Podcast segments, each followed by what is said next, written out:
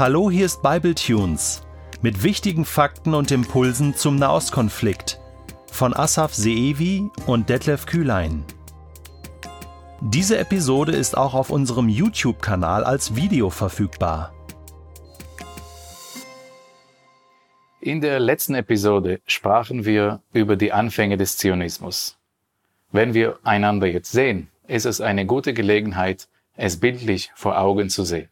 Dieses Gebiet zeigt die Region des Staates, des Landes Israel heute. Hier ist das Mittelmeer, der See Genezareth, das Tote Meer, der Jordan dazwischen. Beide bilden die Ostgrenze des Landes heute. Die palästinensischen Gebiete liegen auch westlich, also auf linker Seite des Jordans. Aber die östliche Region, die heute Jordanien ist, historisch gesehen zählte sie immer zum Land mit. Als die Briten die Region eingenommen haben im Ersten Weltkrieg, war das Ganze Palästina. Im ganzen Gebiet von heute, äh, Israel, palästinensische Autonomiegebiete und Jordanien, lebten 500.000 Araber und 26.000 Juden, die 5% ausmachten.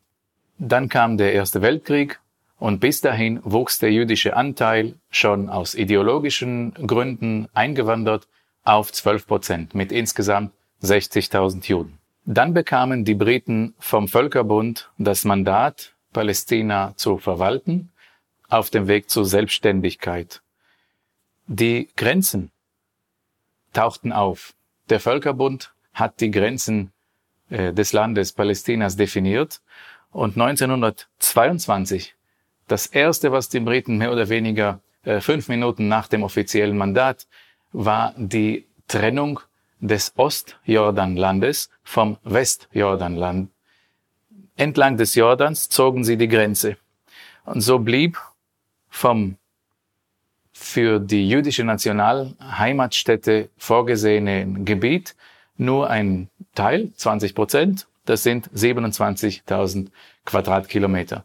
Im Rest entstand Jordanien, so sieht es auf der Karte aus. Aber wann begann der Konflikt selbst? In dieser Episode möchten wir zur Geburtsstunde des Konfliktes kommen. 1920 lebten 600.000 Araber im Land. Die Rechnung ist einfach. Weltweit lebten 14 Millionen Juden.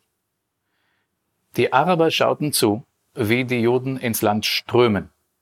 Es reicht, wenn nur jeder zwanzigste Jude kommen würde. Schon wären die Araber in der eigenen Heimat die Minderheit.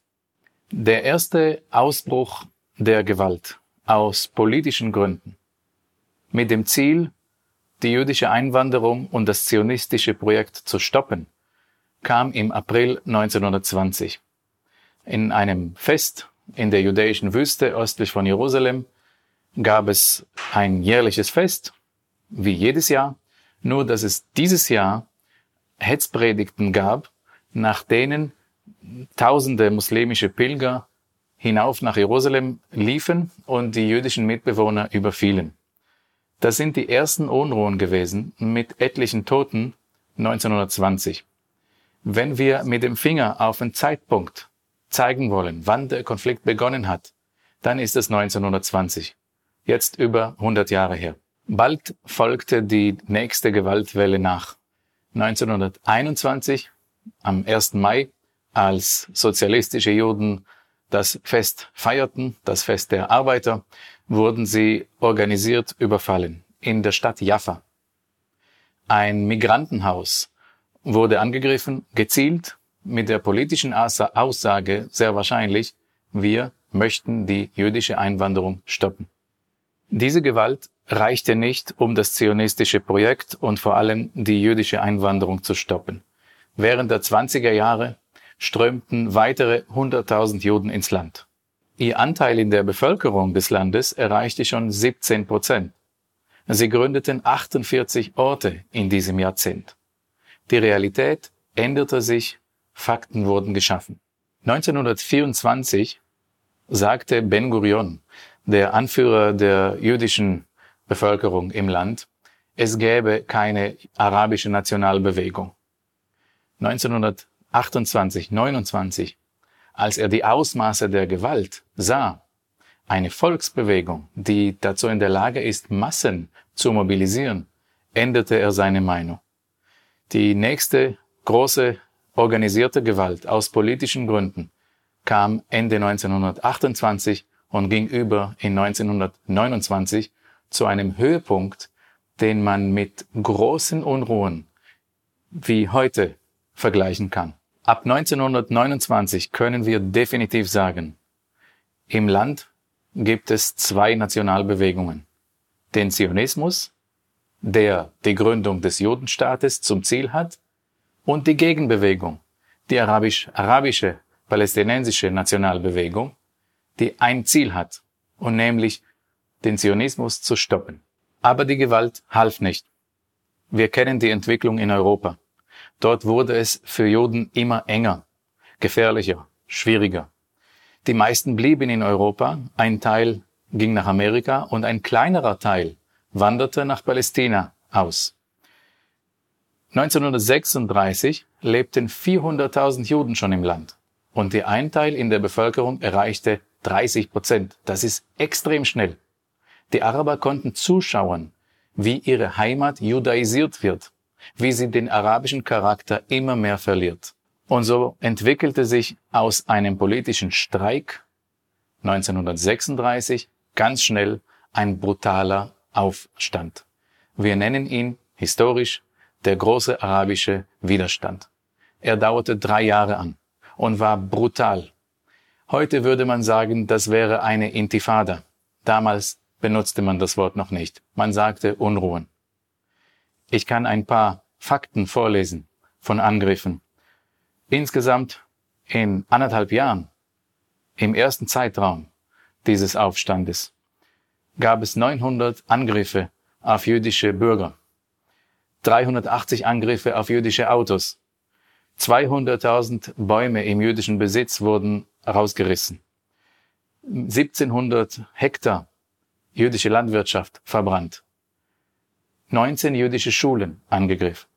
Neun Babyhäuser im Kibbutz angegriffen, gezielt. Mehrere hundert jüdische Häuser angegriffen und drei jüdische Friedhöfe zerstört. Die Briten, die über das Land herrschten, suchten nach einer Lösung. Das ist die Geburtsstunde der Zwei-Staaten-Lösung. Der Plan, den sie ausgearbeitet haben, bekam den Namen Peel-Plan. Dort sollte das Gebiet vom heutigen Jordanien mit einem Großteil des Gebietes Israels heute ein arabischer Staat werden. Ein kleinerer Teil an der Küstenebene und im Norden in Galiläa ursprünglich vier Prozent des eigentlichen Mandatsgebietes sollten ein Judenstaat werden. In der Mitte zwischen der Hafenstadt Jaffa am Mittelmeer und Jerusalem mit Bethlehem, mit einem Korridor dazwischen, sollte ein weiterhin britisches Gebiet bleiben. Die Daten, die hier angezeigt werden, zeigen schon, wie kompliziert die geopolitische Realität schon damals war in jedem Teil des Landes, in beiden Staaten, würden sowohl Juden als auch Araber leben und geräumt werden müssen. Unterm Strich, der Plan war nicht machbar. Diesen Plan akzeptierte die jüdische Führung, die arabische nicht. Es ist leicht im Nachhinein zu sagen, wir waren immer bereit für die Teilung. Man muss es aber aus der Perspektive von damals sehen. Für die Juden war selbst dieser Plan mehr als was sie hatten. Für die Araber nicht annehmbar, dass diese Neulinge ein Teil des Landes bekommen. Um diesen Plan akzeptabler zu machen für die arabische Seite, haben die Briten einen neuen Plan erarbeitet.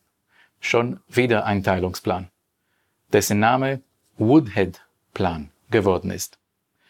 Dort wurde das jüdische Territorium weiter reduziert eigentlich nur auf die Küstenebene und auf zwei Täler im heutigen Nordisrael. Diesen Plan lehnten dieses Mal beide Seiten ab.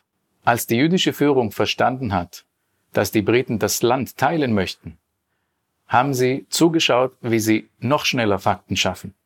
Die Idee war, überall, wo jüdische Siedlungen entstehen, wo Juden leben, das wird zum Judenstaat in der Zukunft gehören. Und so begann 1937 die Phase einer wahnsinnig schnellen Siedlungsgründung. 52 Siedlungen wurden innerhalb von drei Jahren in Fabriken praktisch produziert, vorgefertigt in Bauteilen wie Militärfestungen aus Holz mit einem Turm und mit Palisaden, mit einer Baracke und Zelten. Und so gingen sie des Nachts auf erkauftes Land und haben innerhalb einer Nacht einen Ort gegründet. Diese Orte existieren fast alle bis heute und sind ganz normale Dörfer, die meisten Kibbutzim. Tatsache ist, viele dieser Orte gestalteten wirklich den Verlauf der Grenzen Israels bis heute. Um die arabische Wut zu sänftigen, haben die Briten die jüdische Einwanderung erstmal verboten, beziehungsweise so stark reduziert, dass sie für die meisten verboten blieb. Bis dahin wollte die jüdische Führung mit den Briten kooperieren, aber jetzt, als es in Europa wirklich gefährlich wurde und die Einwanderung von Juden zum Rettungswerk wurde, hat man nicht mehr mit den Briten mitgemacht, sondern gegen ihren Willen. Und so begann die Zeit der illegalen Einwanderung. In dieser Zeit wurden weitere 120.000 Juden ins Land geholt. Auf Schiffen, auf Nussschalen, zu Fuß. Als der Zweite Weltkrieg zu Ende war, warteten die Juden erstmal auf das, was kommen soll. Als sie sahen, dass die Briten ihre Politik immer noch nicht ändern und die Tore des Landes für die jüdische Einwanderung verschlossen bleiben, haben sie mit einem Aufstand gegen ihre einzigen Unterstützer begonnen. Und der kämpfende Zionismus hat begonnen.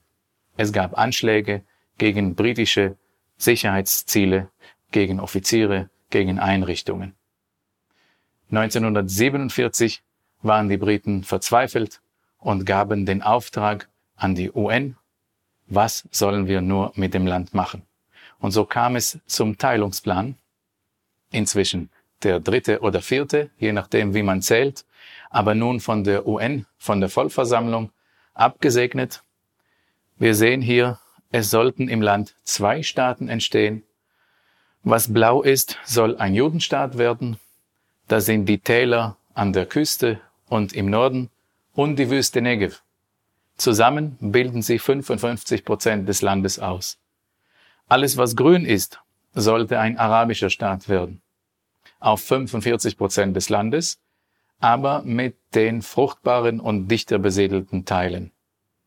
Jerusalem und Bethlehem, ungefähr ein Prozent des Landes, sollten ein UNO-verwaltetes Gebiet bleiben. Den Teilungsplan kennen viele, aber viele schauen nicht auf die Details. Auch dort wären in beiden Staaten sowohl Juden als auch Araber. Der Judenstaat müsste die Gewährleistung der Staatsbürgerschaft den bleibenden Arabern sichern. Keine Räumungen waren vorgesehen. Es sollte eine Währung geben und eine Zollunion. Es sollte eine Art Föderalstaat werden.